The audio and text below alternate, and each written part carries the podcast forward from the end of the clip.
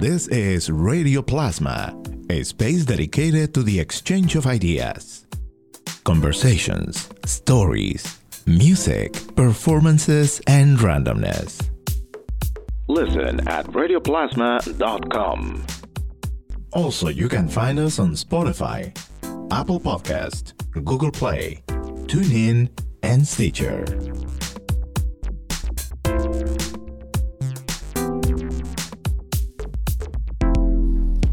Welcome to Radio Plasma. I'm Johan Rashi and today, the Banner Queen is in the house. This is an overdue interview that I was looking forward to have, and finally is happening. I am so proud and happy and, and, and excited to have today Amy Johnquest, the Banner Queen. Amy, welcome. Thank you for being here. Oh, thank you for having me. It's really exciting to be here. This is a fabulous space you have going on. You are such an inspiration. I've been following your work for several years and seeing all the different projects and ideas, amazing things happening around the work that you do. So I felt this is something I wanted to have before for different reasons that couldn't have happened. But I think everything has a reason, and being here today makes a lot of more purpose to have this conversation, especially because you just had a celebration of the third anniversary of Spot 22. Yes, Spot 22. Um, it's in East Hampton, and I, I share it with um, my friend Stacy Waldman, and um, she's fabulous. She deals in uh, what's called vernacular photography, which is basically a fancy way of saying snapshot photography. Um, uh, you know, uh, photos that are found, so you don't really know who the photographer is or uh, where they came from necessarily. And there's a huge um, world of collectors out there. Um, you know, she she goes all all over the world. She goes to Paris and she'll be in uh, Amsterdam soon. So this is a very serious collection that she works with, um, buying and selling these photos and. I met her through a collage party that she was having. It was ladies' collage night out, and I sort of wiggled my way into that scene. And I started, you know, she would have these boxes of photos of, you know, snapshots and, and old cabinet cards, which are uh, from the 1800s. They're, they're photos mounted on board, studio portraits, and so on. And I just uh, became really intrigued with first of all, just the collage aspect was a blast, and hanging out with these women and drinking wine, and we'd talk politics and you know just about anything under the sun we'd talk about, and it was it was like the old-fashioned sewing bee, except uh, today with collage and old photos. And um, but anyway, so I was looking at these old cabinet cards, and they really spoke to me. The the individual portraits, uh, thinking about the photo studio and the people that sat for them. Some some of them, you know, would save a lot, you know, save all their money just to have this portrait taken of themselves. Others were clearly wealthy because it, it it did cost, you know, and that was it. That was the photo, not like today where we're just snapping away at everything, anytime, anywhere.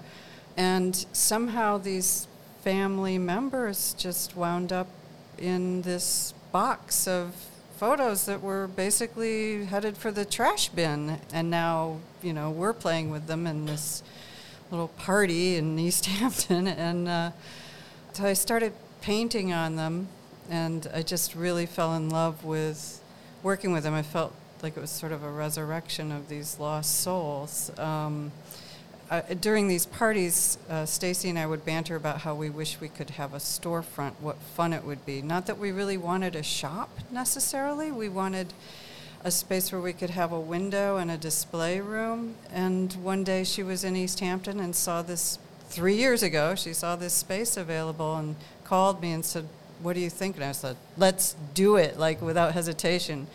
And I feel really blessed that, you know, we're there and able to do it. Yeah. And it's been three years of work that has shown different pieces and created a lot of different connections as well. Thinking about your work in particular, is so unique. This combination of advertisement and sideshow and colorful, festive way of capturing the quirkiness of life, make it fun Thank and you. attractive, and at the same time having this sometimes a little bit cynical way of criticize our society. Thank you for that. That's really um, a great observation. Um, yeah, I, I do not like to create work that is negative necessarily, but I do like to keep the eyes wide open. And uh, so when there's a lot of negativity in the air and it's maybe has a religious base to it, but it's still negative behavior. I like to put a big banner up that says "Love thy neighbor" for cripe's sake, you know, and uh, that's cripe, C-R-I-P-E-S, cripe's sake, which is totally uh, meant to be what it's saying: "Love thy neighbor," and uh, think about what you're doing, folks. So yeah, I, I, I appreciate that you see that.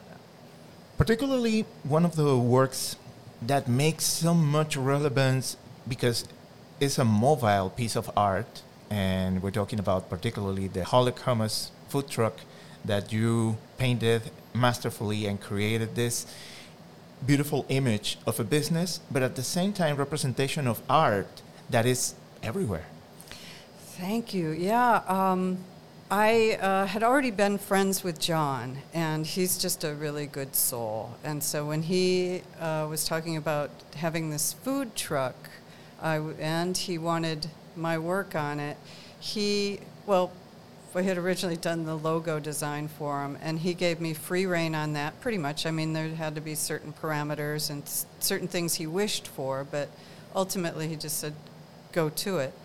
And the same with the truck. Um, there's certain information that had to be conveyed, but he said, you know, just be free with it. So I was, and I really, I mean, it was hard work, do it, put it, hand painting all that, but it was also really um, satisfying because, I mean, like if you look at this, there's a lot of uh, filigree style scroll work all over it.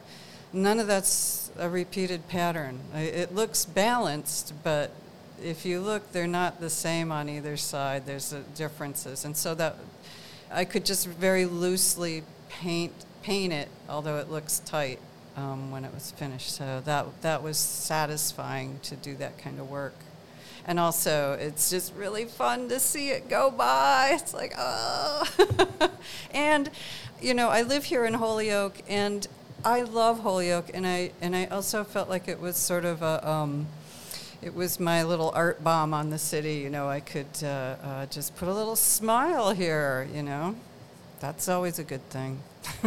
And then there is another truck who might be showing up soon in the city, which is the truck that the city actually has as a way to create a mobile unit for civic engagement, but also is part of what Holyoke Media, the public access channel, will be utilizing as a way to connect with community on different events and utilizing as a mobile studio as well. Mm-hmm. And that is another beautiful piece of art that in contrast, in all aspects, the color palette and the elements included in it, so festive.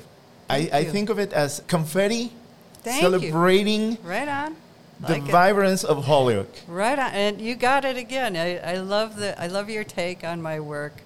Uh, I really appreciate it. Um, yeah, all those colors are very intentional and and supposed to be, you know, uh, celebrating all of Holyoke, like you said. And one main thing, the canvas that I had to work with, well, the Holyoke hummus truck was black and this truck is white so that instantly gives you a different kind of effect when you're looking at it but uh, yeah um, it's the secret truck no one's seen it yet Uh, it's out there but it's not out there yet Yeah, little by little, I know it's it's going to start popping up on different events and activities. Oh, I look forward to it. I don't even have any good pictures of it because I haven't, you know, actually it was parked at one, one event, but I was too busy to, to take pictures at the, op- the opening at a show I had in Northampton, but, which was so sweet that Dennis drove it down there and yeah, that was cool.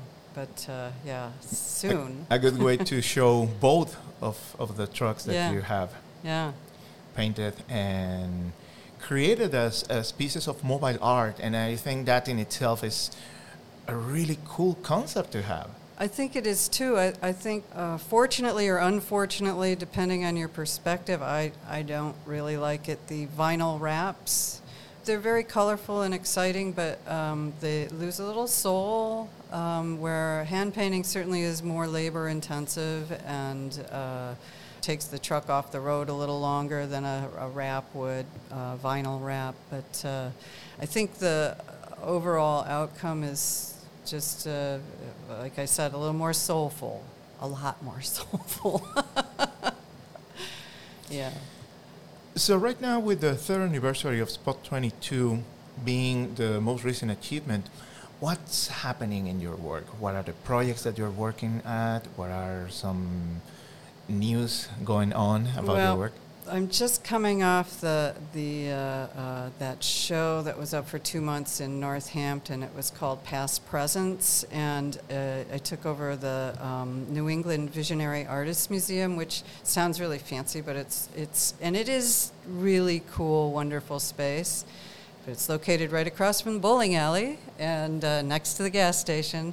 And uh, the man that runs that, Michael Tillyer, is a really good soul and has helped out a lot of outsider artists, uh, folks that wouldn't normally have a space to show their work. But um, I was uh, really honored to be invited to show there, and I took over an enormous amount of space with installations and art, and um, it took a couple weeks just to set it all up. So once that was down, I'm sort of regrouping. I'm working on a couple of commissions right now, one for East Hampton's uh, city space and um, another one for Applegate, which is a company that uh, makes grass-fed beef products. As a vegetarian, it's kind of funny that I would do that, but they're one of the good guy companies, and uh, I've been working for them for years, commemorating their employees with sort of sideshow banner kind of things. So it's it's fun, but yeah. That, so I'm just sort of getting caught up on commissions that I need to,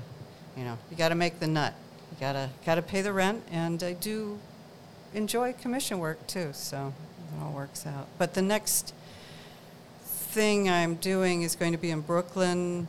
I'm going with Stacy, and it's the uh, Brooklyn Antiquarian Book Fair, which um, also has ephemera, and a um, I get in that door because of my um, work on photos. So the cabinet cards go in, and I have a book of cabinet cards that I bring as well. So You're listening Radio Plasma. and we want to listen to your feedback.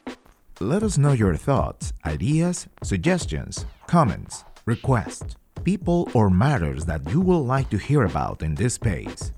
You can contact us on our website radioplasma.com and through our social media channels. Twitter, Radio Plasma Lab, and facebook.com slash radioplasma. How do you see the current status with public art beginning to be a little bit more present? We just saw the project that Springfield had with Yeah. all these massive and beautiful murals, and little by little also seeing more of that happening here in Holyoke, uh, particularly seeing the last two at the public library. right, right. How do you feel about that? I, you know, I, to be perfectly honest, I have a love hate relationship with um, public art in that, I mean, here I am, I'm a person that has done public art, and um, so it's sort of not fair for me to say, oh, I guess I guess the bottom line is if it's well curated, I love it. If it's um, sort of random whatever, then I'm not so wild about it because sometimes just a plain brick building is a very beautiful object unto itself, and then you've painted something on the side of it which may or may not enhance what was already a beautiful object unto itself. Um, you know, I, I love the um, towers that are right here on the canal that used to have wires on them, and now they're just these big metal towers. They're, to me, they're sculptures all unto themselves. Now, there's some talk about maybe painting them and doing them up with banners and things in the future. I got to be honest, I'm not wild about that. I like the way they look unto themselves. But I really love what the project is about in that it's trying to, you know, bring more to Holyoke. So, like I said, I got a love hate thing going on. yeah. Uh, all in all, I think bringing visual stimulation and giving people work because I feel like artists should get paid well for doing that kind of work is a good thing. It's a good thing overall. So it's a combination of providing work for artists to be well compensated for it, and at the same time to make sure that the project itself has a purpose and a message to convey, not just to beautify something. Mm-hmm. Well, I don't know. I, I, am okay with just beautifying. but uh, yeah, it's good. It, it, again, I'm back to that. I, I, am I'm, uh, I'm all about the fight, but I like to do it with positivity as opposed to, you know, uh, sh- shouting and screaming negative things. So, same with art.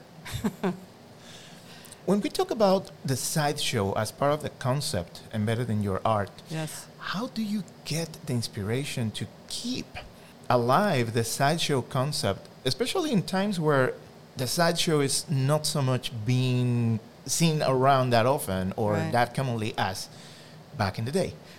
The sideshow has a very negative connotation nowadays, as as uh, m- many of the acts were exploitive. That people were.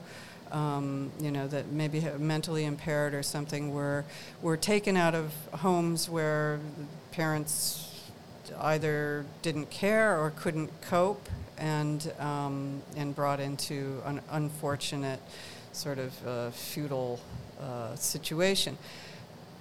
But the commercial sideshows, for the most part, were very empowering for the so called, quote, I'm making air quotes, freaks, because I think we're all freaks one way or another, in that they made a good income where they had trouble fitting into general society uh, for one reason or another, they could make a very good income, and they were the ones in charge. You walked into that tent and you were at their mercy as to whether or not you were going to enjoy yourself, feel uncomfortable.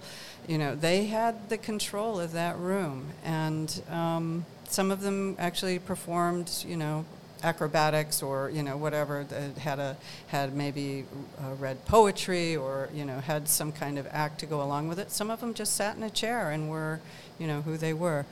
As far as how it applies to modern day, I think like I said, we're all freaks, and pretty much my sideshow banners. I have commemorated some actual sideshow air quotes freaks, but for the most part, I play off of pop culture, and I play off of our own you know, uh, sideshow-esque. I mean, I, one I'm thinking about doing is um, unadulterated adult. No cosmetic surgery, you know, uh, no dyes, no, uh, you know, and it's uh, maybe the side joke would be, um, they're from Vermont, you know, um, uh, you know, something like that might might be my next one. The other one I want to do is uh, I like to do commemorative banners for uh, people that I admire, like Mr. Rogers or know, different people in the world that I've. I just my heart goes out to when they pass. Um, but Coco the gorilla passed uh, last year, and I think Coco should have a, a banner, a commemorative banner. So that's another one in my future. What would you like to see happening in the arts scene locally? Seeing sometimes the struggles from artists trying to get recognized and acknowledged, being paid for their work. Overall, the whole situation with the arts as an industry. Right. Um, I think any artist, musician, uh, singer, poet, uh, visual artist, dancer, you name it, um, all struggle with the idea that it's very difficult to get people to think of your craft beyond uh, something that you're doing for fun.